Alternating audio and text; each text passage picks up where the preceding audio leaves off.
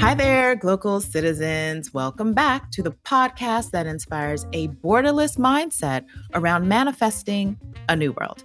I am your host, Florence Adu, and I'm excited to be speaking with Spain today. So we're going to Europe where we're we're catching a, a train down to the southeast. And uh, my next guest is a digital change maker, creating social learning systems to empower Black people women, people with disabilities, and other marginalized populations in the technology and education sectors. Serving as a mobile technologist, trainer, and researcher, she has 16 plus years of professional experience spanning five continents and the public, private, and civil society sectors. A Black and Native American cis woman excelling with ADHD, she also has extensive experience delivering action oriented training, integrating themes of racial equality, justice, and gender with global perspectives. Dr. Rhonda Zelezny Green, welcome to the podcast.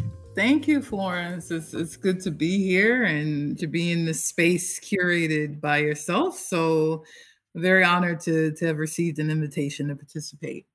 Wonderful, wonderful. So, let's jump right in. Rhonda, tell us where you're from, where you are local, and what is your craft? Sure. So I am from the United States, uh, actually from from Tampa, Florida. So I'm local right now to Spain, uh, just outside of Alicante, Spain, uh, on the Costa Blanca. And my craft is empowerment. So working to empower people, whether that's through training, learning, and development, or through coaching, or just being that friend who's going to tell you, you know, you go ahead, boy, you're doing it. You know, being that that cheerleader. mm-hmm, mm-hmm, mm-hmm. Nice, nice. Empowerment as a craft. I think we need a lot more of those kinds of um, personalities in the corporate sector, most definitely. Absolutely. So, Rhonda, tell us how does a young woman from Florida find her way to five continents. Tell us a little bit more about that journey. Sure. So, growing up, you know, I always had this, you know, passion for traveling in the sense that we my parents took us on the only vacation that I can remember to somewhere in southern Florida. And after that, I always was like, "Oh, can we go on another trip?" And we just never did. And growing up, you know, I think black parents are very good at like when you're poor you never really know it because they do everything mm-hmm, for you mm-hmm. not to know mm-hmm. that so yeah. i now understand you know that we i grew up in, in poverty or like you know in a working class kind of family and so that was not really possible for us financially as a as a family of five my two parents and and three children and so you know when i went to university, uh, I actually went to a, a, women's college, which is not very common uh, nowadays, although there are, you know, several famous single sex institutions in the US. Uh, mm-hmm. it was still not very common. And when I went there, um, kind of their brand was to help women find their voices and and to be empowered. And and one of the ways that they did that was through experiential learning. And so one of my majors as an undergraduate was in Spanish. And the first time I ever I ever traveled abroad was to Mexico. And so I was in uh, Cuernavaca Mexico uh, and that was you know, about 55 minutes south of Mexico City. Um, mm. And Cuernavaca is the city of eternal spring. And the time that I had there, I just absolutely loved it.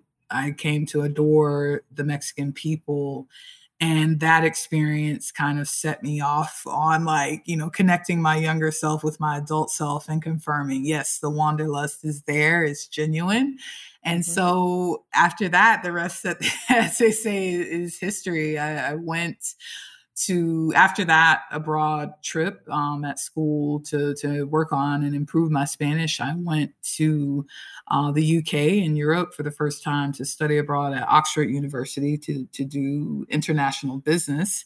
And that made me fall in love with with Europe, which is why I'm now back here, kind of the best of both worlds in Europe, but in a Spanish speaking country. Mm-hmm, mm-hmm. uh, mm-hmm. And so after those experiences, um, you know, like many young people didn't know what I really wanted to do after graduating and uh, became a teacher, like doing English as a second language teaching. And so um, how I ended up on so many continents was being a teacher traveler. So, you know, teaching English as a second language, but then uh, deciding, hey, this is, really is a profession for me and kind of committing to that. So it mm-hmm. went beyond just doing English as a second or as a foreign language and also went to the other things that now define my career, which are like gender, tech, um, diversity, equity, inclusion, and so forth. So, so all of that, like my career was was my passport. Mm-hmm. Got it. Got it. So, you know, I'm always curious about people who travel the world um, teaching English as a second language. And, you know, I know people that have traveled from Ghana, friends of mine have done it as well, like lived in Japan doing it. So, how exactly, what are the mechanics of actually becoming a teacher as a second language in another country? Well, surprisingly, um, like many things, uh, one of the first requirements appears to be to be white. Like my, oh. my reality in my first experience teaching abroad, it was really frustrating at times because at the time we went abroad, I held a license for teaching English as a second language. And um, I knew other people who did not. And maybe they had been teachers or just mm-hmm. had a bachelor's degree.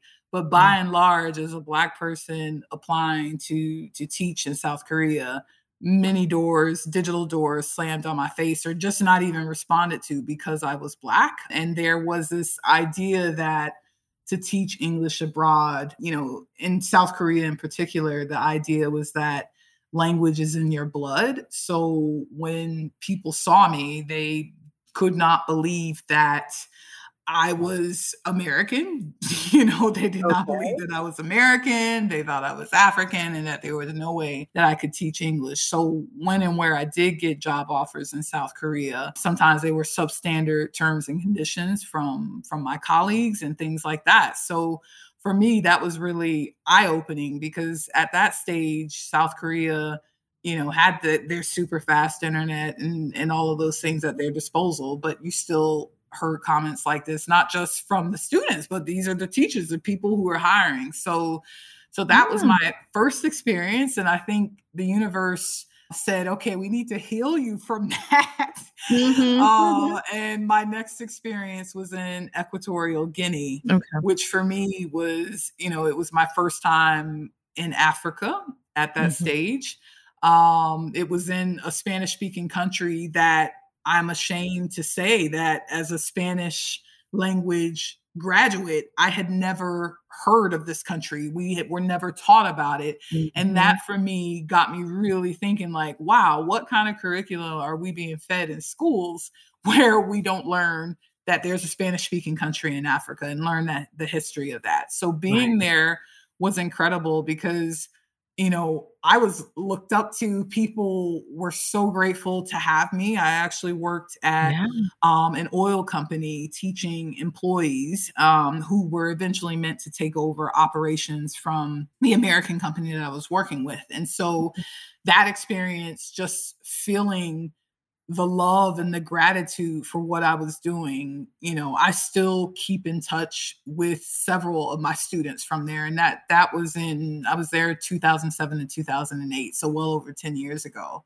Mm-hmm. Um, so that experience was incredible. But then after that, I went to Madagascar as part of the the Peace Corps as a U.S. Peace Corps volunteer Okay. And that experience again became jarring because depending on where I was in the country, if I was in the very central part of Madagascar, uh, I was called slave. I was not thought to be American because of my my skin color. But then on the coast, where there were predominantly people who looked like me, like African people, um, it was completely different. And there, uh, because I'm a plus size woman, you know, though my weight became the center of attention, not my race or my appearance, like my appearance in terms of race, it was, you know, my size. And so, you know, as I, I mull that over, I'm like, gosh, mainland Africa remains the place that I had the best experience because I was able to really and truly be me not mm-hmm. only as a teacher but as a person and you know the exchange of respect the you know the respect i have for my students not just what they had for me um, being invited into their homes whereas they would, had never invited any of my colleagues all of whom were were white so mm-hmm. you know i've had really very eclectic kind of experiences in this space all of which you know have have helped me to learn and and to to see you know i think diversity equity and inclusion is is you know very much a us construct so i always try to speak in in the language of intersectionality which was also a us construct but one that allows for more global perspectives to emerge and so all of these experiences after you know, teaching first in the US and then South Korea, Equatorial Guinea, Madagascar. Later on, I've had teaching experiences in Germany, in the UK, in Colombia, you know, several other countries in Africa, several other countries in Asia, and all have their their own, you know, things that I remember. But I think those first four experiences I share because they were so, so huge for a young person in their career to kind of experience those things.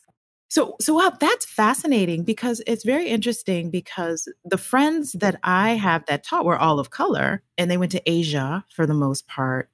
And then the friend a friend from Ghana who went to the Soviet Union had a really rough time. So I definitely can understand the the idea that yeah, the prerequisite is if you're teaching English, you are a white person. So, huh, very yeah. interesting.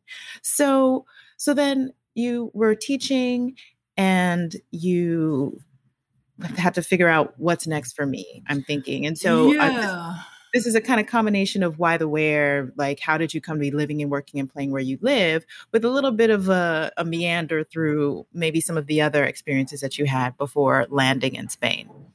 Sure. So, you know, I started uh, teaching in, in 2005 and started in the US, which was a incredible experience and I had an incredible mentor teacher to support me in that first year in the United States and then I went to South Korea, Equatorial Guinea, Madagascar and while in Madagascar I was like all right well I guess I'm kind of in it now so let me take this further let me build on it and let me get serious because you know I hadn't studied it formally like teaching or pedagogy or anything like that. So it the next step for me was to study and actually get to to know my craft you know from a theoretical standpoint so okay. i was going to do a distance based masters uh, at that time at the university of massachusetts in, in boston um, and i applied i got in and then there was a coup in madagascar which at the time being in it it was really scary, but now, you know, I can look back on it and say, wow, what what a time. But you know, mm-hmm. when the mm-hmm. coup happened, the US Peace Corps decided to end the program at that stage. And so I returned to the United States. And because I was going to do that program distance based, I said, okay, well, what if I do it in person? And so I moved to Boston in 2009 uh, after getting jobs because at that stage the financial crash had happened and they were like there was right. nothing right there was nothing so mm-hmm. I was like mm-hmm. I will take what I can get there mm-hmm. so I mm-hmm. went um, and and got a job at a, a college in the Boston area and so I did the program face to face and that actually turned out to be a transformative gift because all I knew was at that time, distance based masters weren't really a thing. Right. Um, and also people looked down on it. And so, you know, when I went there in person, I did not know that these people that I was studying with were people who had worked and taught with bell hooks. I did not know that these mm. people who hmm. had worked and talked mm-hmm. with Paulo Freire. And when I say that, I don't mean just like, oh, they met, bumped into each other at the conference, like they co authored publications right. with them. And so right. they were like proteges of these giants of education and you know doing that two year course and really learning radical education approaches critical literacy really understanding what it means to be a teacher mm-hmm. you know kind of spoke to me in my soul because it helped me to see like all the things the questioning that i would do in school and the way that i saw things as a teacher myself i understood why that was and, and kind of how my orientation was. And so that course and program changed my life on on that front. Another mm-hmm. front on which my life was changed was during that course i took uh during that that program i took a course called technology and education and that was where I hit on okay, I'm super passionate about this. So during the technology and education course, we were given an assignment to read about mobile learning. And at that stage, given my past teacher traveler experiences, you know, ed, like tech and education was mostly for computers, and I had never mm-hmm. thought about using the mobile phone. And so when I read this article, I was like, oh my God, that's it. And I just became so excited and was like, yeah, this is the thing to do. You know, this is great. And I became obsessed. And I knew then that that was what I would want to do a PhD in, like something related to technology and education. But mm-hmm. then because I had this experience living and working abroad and, and doing a lot of work in international development, I was like, that's another area where I'm doing the work, but I don't actually have the the theory and to know why I'm, you know, I feel and I position myself the way that I do. So I then, after doing completing that master's, I did a second master's in practicing sustainable development. Uh, returned to the UK to do that, um, and then you know similarly got a lot of radicalizing in the sense of you know being very leftist and pro poor, pro marginalized people, so on and so forth. And I think that, you know, for me, all of these experiences kind of came came through serendipity. Like, you know, I met uh, at that program in, in University of Massachusetts in Boston. I met my two professional mentors who are like, you know, absolutely incredible. And they have kind of informed my approach to empowerment and what it means to support somebody because what they mm. have done for me has changed my life in terms of the opportunities given mm-hmm. contacts mm-hmm. made encouragement just everything has been super super lovely and so with all of that getting into the tech sector then kind of brought me into another world of traveling because for the job that I held for the majority of my tech career, working for the Global Trade Association for the mobile industry, I traveled extensively. I remember 2016 was a banner year. And that year I was in Nigeria, Senegal, uh, Spain, um, South Africa, Myanmar, Samoa, and I'm probably leaving off one other country. And it was like nothing to just be going there like that that was what sure. i did because at that stage i was teaching government policymakers and regulators about telecoms policy which i had developed expertise in in parallel because that was one of the jobs that i had when living in boston and then i just stayed in the tech sector after that and so being able to now combine my passion for tech my passion for training learning empowerment into one was like a dream come true. And so after I left the GSMA, I, I got a role with an organization where you could work remotely. So even before the pandemic, my my current organization, we were working remotely. And so that enabled me to, you know, make the transition here to Spain, although I still maintain a residence in in, in the UK as well, because I go back very often uh, mm-hmm. including for getting my hair done. okay. that's a real local experience. Mm-hmm. yes. So that's really interesting. You you were working with governments and working on telecoms policy. And this is I want to say that 2015, 2016, 2017 were really high tech transition phases, right? Like Yeah. this is the beginning of Bitcoin, I think. So tell us more about the landscape of the tech side of needing to navigate and speak with governments and, and really raise people's awareness about the policies that are affecting their people. Sure. Well, I mean, you hit on it perfectly. Um, at that time, like, let's say between 2000 and 2010, from a technological standpoint, we saw the entire world getting increased access to the internet, um, not necessarily through fixed line co- connectivity, through mobile connectivity. So Right. we saw exponential growth during that first decade.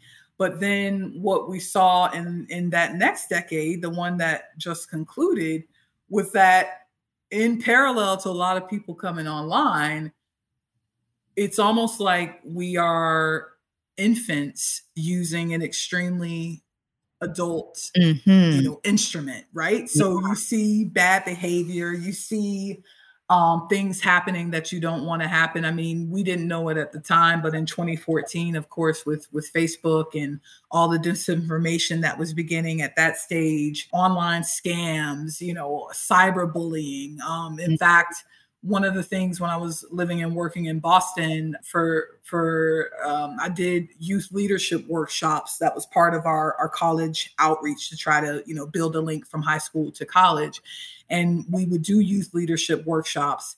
And increasingly at that time, I mean, there were I want to say in those two years there was a girl that a high school girl that killed herself each year due to cyberbullying. So we Oh, wow. saw all of these kind of bad behaviors emerge.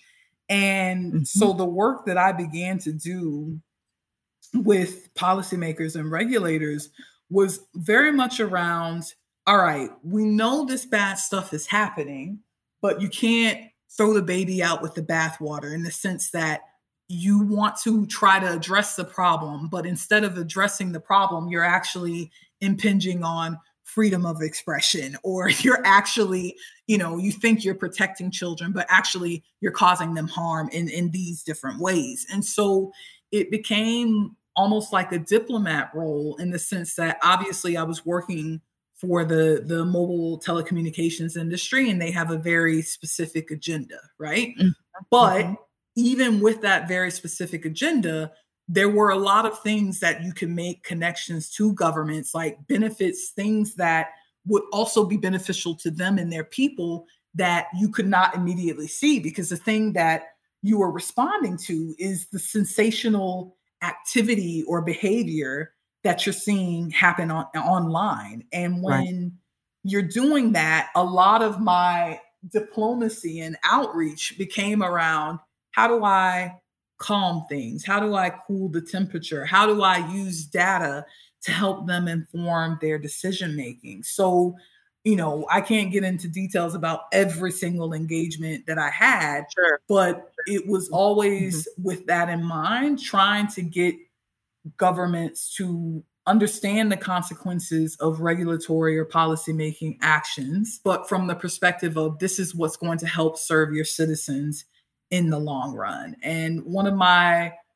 most favorite engagements that I had in this experience was working with the government of Nigeria because prior to that engagement, my colleagues who were traditional like lobbyists were going in trying to get the government to do I can't even remember what it was. They wanted them to take some sort of action that the government was not willing to do. So Mhm. they kind of sent me in as a Trojan horse to do a training on the use of mobile technology and international development. And so at the beginning of that training, everyone was very tense. You know, it was very confrontational. I think people were like, you know, what what is the point of this? And by the end of it, they were like cheering my name. I was invited to meet with the minister at the end of the engagement. And it was because the education that I had from my first master's program and meeting people where they are and kind of thinking strategically, like, how can you engage with these issues in a way that's going to empower them? Yes. That kind of opened up opportunities for me in a way that it hadn't for my colleagues. And after that, my colleagues called me and they said, What the hell did you do? Because now they're talking to us, they're listening to us. What did you do to get them to open up? And it was, you know, the combination of all of that. So for me, it was always pleasurable to engage in scenarios where number one, you don't see many black faces. Uh, like, of course, when you're in Africa, you do. You don't mm-hmm. see many female faces either. Mm-hmm. So mm-hmm. being working at the very high levels of government to do things that would impact entire nations, that for me was a great responsibility that I took very seriously and made the most of it to to benefit the people of that country that I was mm-hmm. sent to. Wow, wow kudos to you. Um, so, so let me ask, particularly since you mentioned Nigeria. So recently, they took a step to ban Twitter. Yes.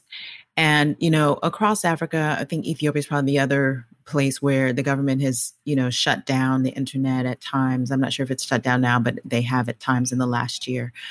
So, what are your what can the people do? Like, how because this is i mean this is now kind of like a oh, it's like water you know yeah. the idea to have m- mobile technology you know wi-fi just internet access is is almost a necessity for survival for a lot yeah. of people so how how can the people respond and what are your thoughts on just the whole cons the the the, the path towards the government shutting down twitter and the path back from something like that Sure. So, like, what can everyday citizens do when they're in these yes. circumstances? Mm-hmm. So, I mean, we address this a lot at at at my former employer, and we also kind of look at it at our at my current employer. But mm-hmm. from my own personal experience, what I've seen, what I've read about, is that the more you try to suppress, mm-hmm. it's going to become a never ending game of whack a mole because yeah. you may cut off Twitter.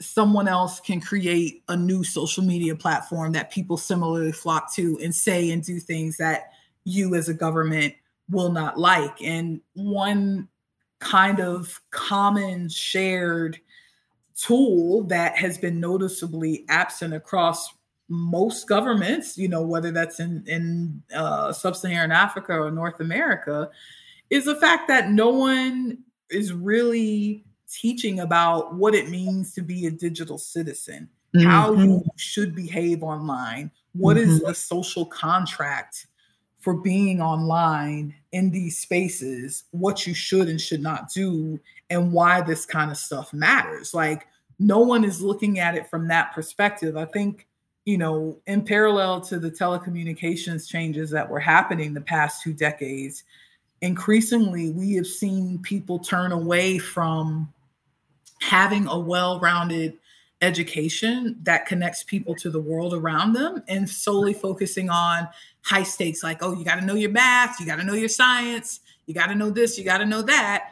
And mm-hmm. everything else is kind of left to parents if if people have them or left to households if people have stable ones and that's simply not good enough and i think that mm-hmm. you know many of the governments have been taking you know what i would consider to be a ham-fisted approach that is honestly not sustainable because the more you try to suppress the power of the people through these mm-hmm. platforms the mm-hmm. more that it makes them want to rebel i mean i was just reading about how you know, activists in Nigeria are already thinking about like, okay, what are some other ways we yeah. can be engaged online? Like, this is not going to stop what the government was trying to prevent. And so I think, right.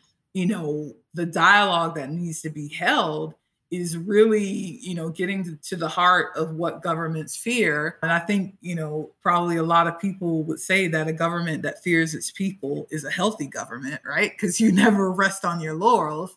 But yeah. I think you know what activists the citizens the citizenry can do is to to ask for and push for more resources that will help you know make kind of change because re- returning to what i said about us being infants using these adult tools mm-hmm. you know technology has leapfrogged ahead of what we are able to comprehend in the yeah. sense of how we can appropriate it i think Right. When everything came out about Facebook and what they have been doing since 2014 in terms of data selling, targeting, misinformation, disinformation, I would have never believed it until you saw the scale of just what they did.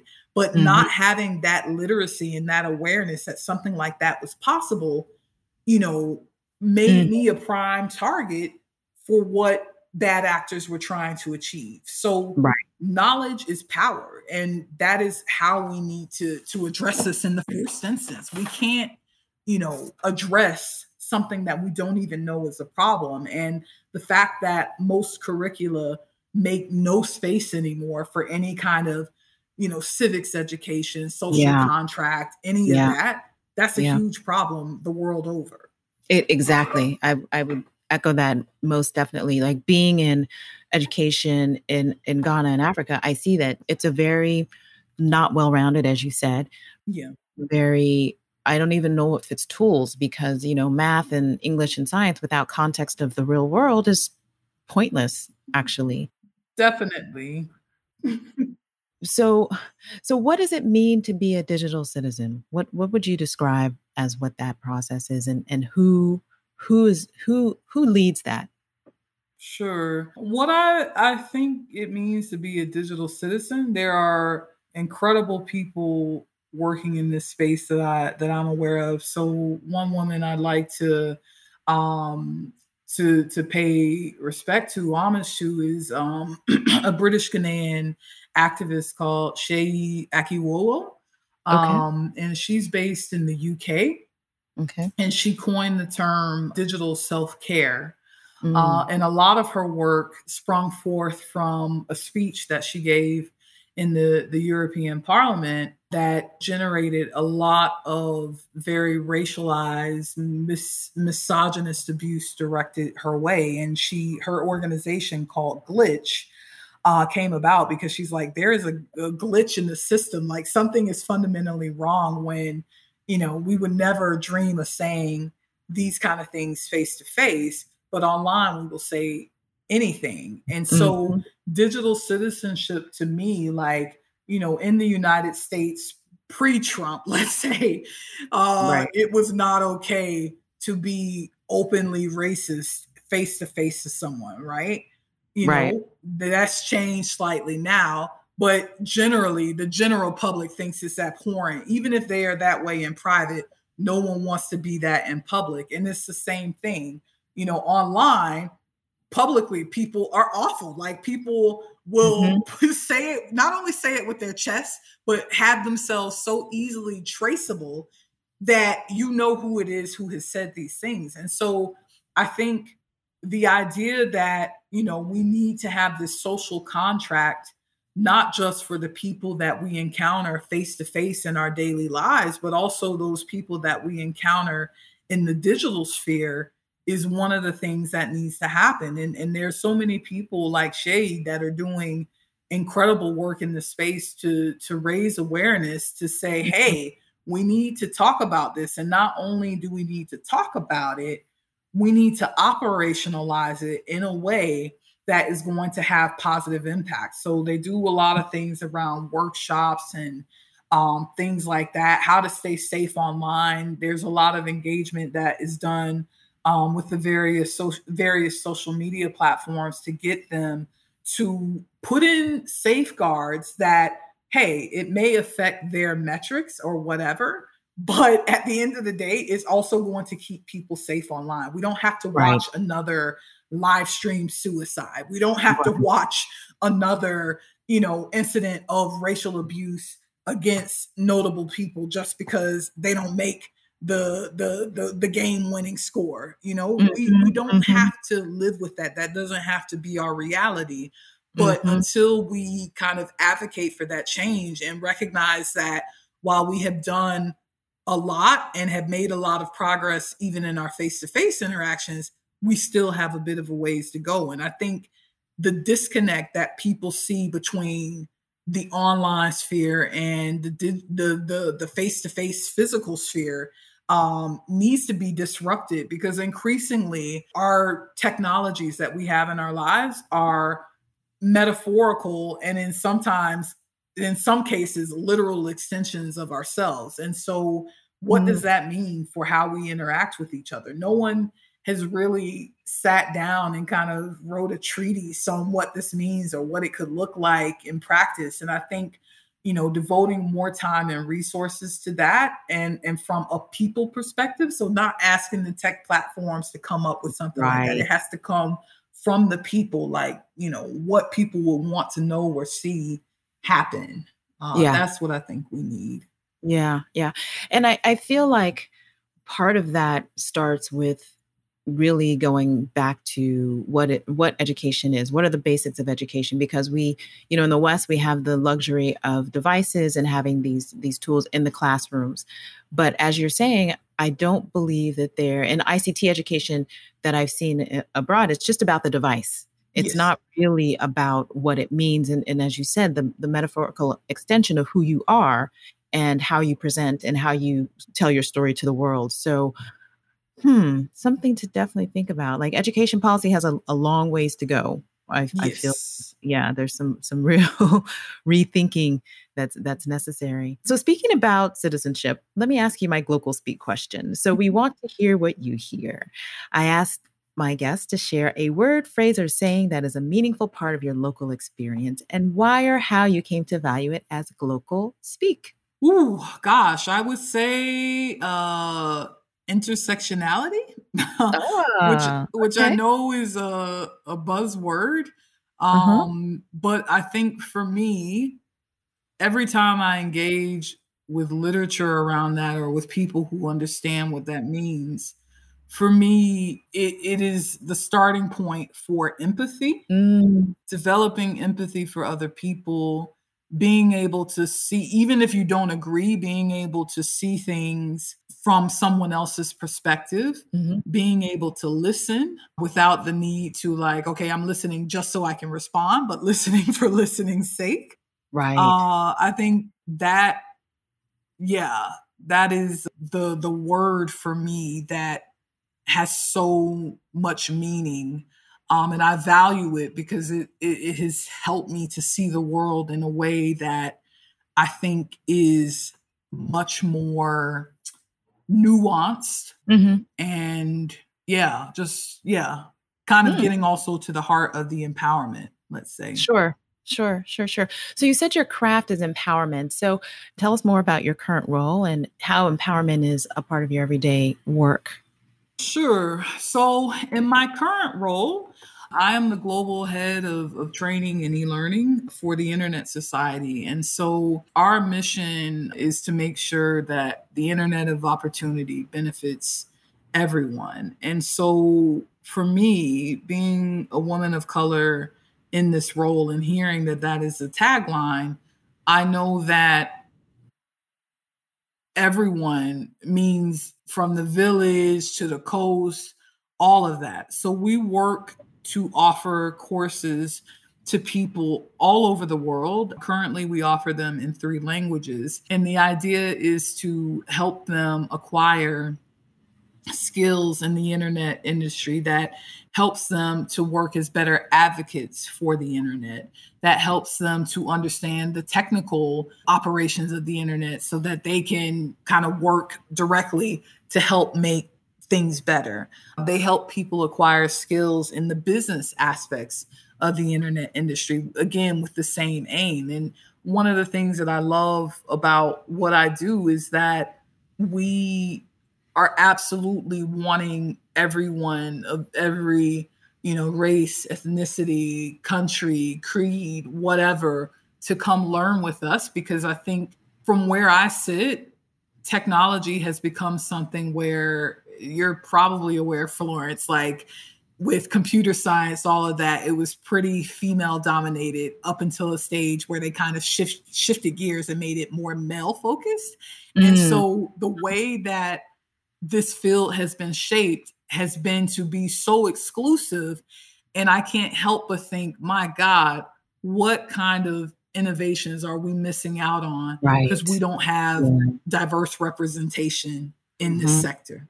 What mm-hmm. kind of, because, you know, necessity is the mother of all invention and my my father never graduated high school but he was the smartest person, the most creative, the most, you know, engineering things to be like, we're going to get some more out of this. And this is how we're going to do it. Right. Right. Like that missing that ingenuity from the tech sector. How are we preventing ourselves from doing even more good, to mm-hmm. do even better because we don't have that representation? So that's kind of how I see my role, not just to, you know, offer the courses and make sure people like them, mm-hmm. but to make sure we're reaching as many different people as possible so that we can have more representation here, so that we can, you know, empower people everywhere to to do a lot of the stuff that I have been doing in my career. Like with sure. how big the population is, this is not something that we do alone. We need everyone participating. Right. Right. Right. So I'm assuming you work with a lot of partners across the globe to implement your your projects and programs. Oh yeah, we work with governments, we work with mm. civil society, we work with the private sector. We literally work with everyone because that is our our mandate and and the organization itself was founded by the people who who made the internet um, mm-hmm. So as you can imagine, we have been very concerned about, you know, a lot of the stuff that's happening nowadays by governments because it's like, okay, that's not, you know, that's not what the internet was meant to do. You know, we don't right. mean to like, you know, in Iran and Russia, they're building their own, uh, sorry, Iran and um, China, they're building their own intranets that are essentially going to cut their populations off from the World Wide Web. Yeah. And it's like, okay, no, that's not the point. The point is not that. So so this is what we're trying to raise awareness of to to create more internet champions.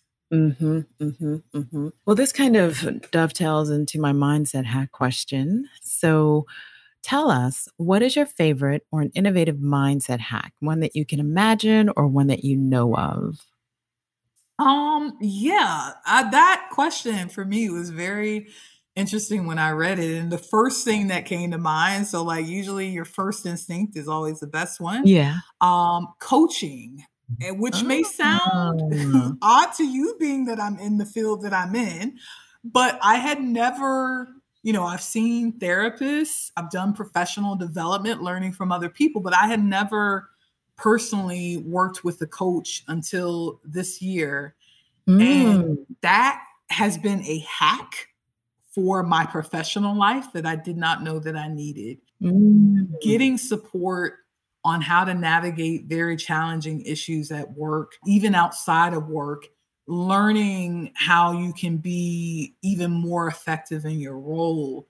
All of these things that, you know, not that I thought I knew everything, but I always kind of felt like my approaches were, you know, yielding the results that that I desired. So if it's not broke, why fix it? But right. having that experience this year completely changed my life. And so I am a huge advocate now of coaches, these kind okay. of impartial people. They're not there to give you therapy, but they are help, there to help you think strategically in a way that maybe you would not have done in their in their absence. So that has been a huge hack for me this year and yeah. That's a great one, actually, because I have a few friends that are coaches and just listening to them, I'm I'm due for some myself. So I like that, you know, this is like encouragement, like, oh, yeah, I've been putting that on the shelf, but it's something that I really, really want to engage in because just as you said, you don't have you might think you have it all under control and you probably have it pretty much well handled but having someone who is and that's what a coach is someone to help you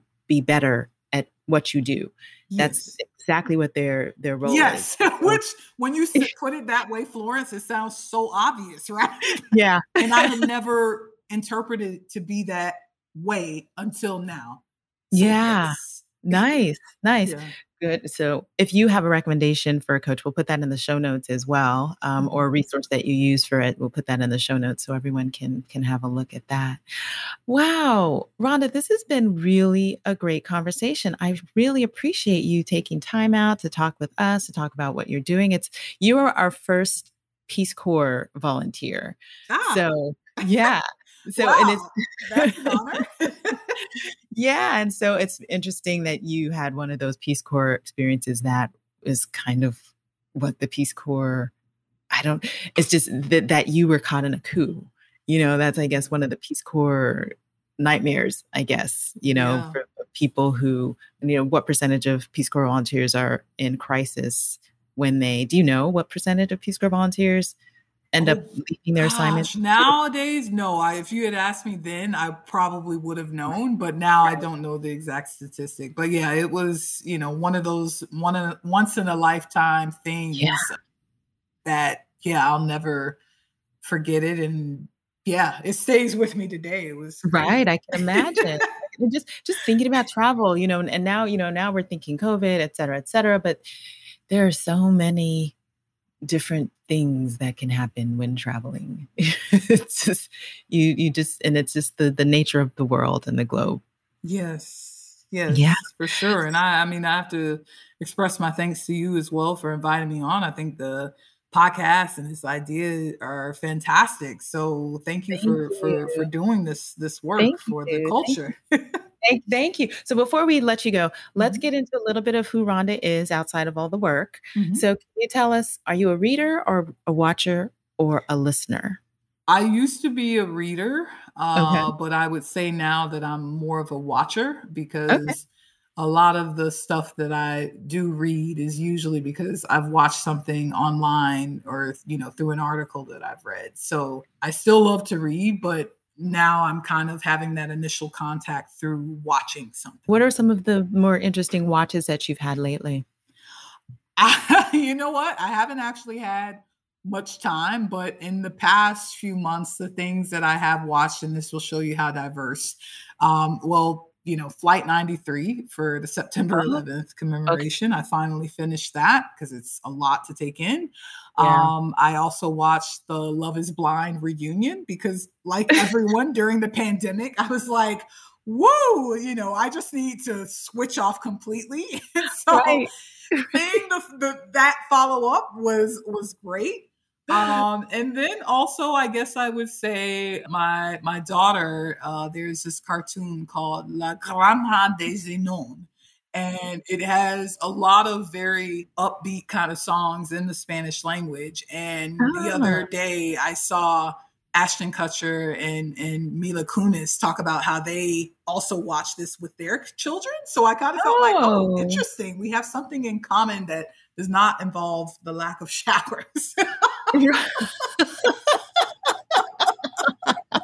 so so yeah it, has been you know all over the place okay. Those are those are great tips though. And the the kids show say it again?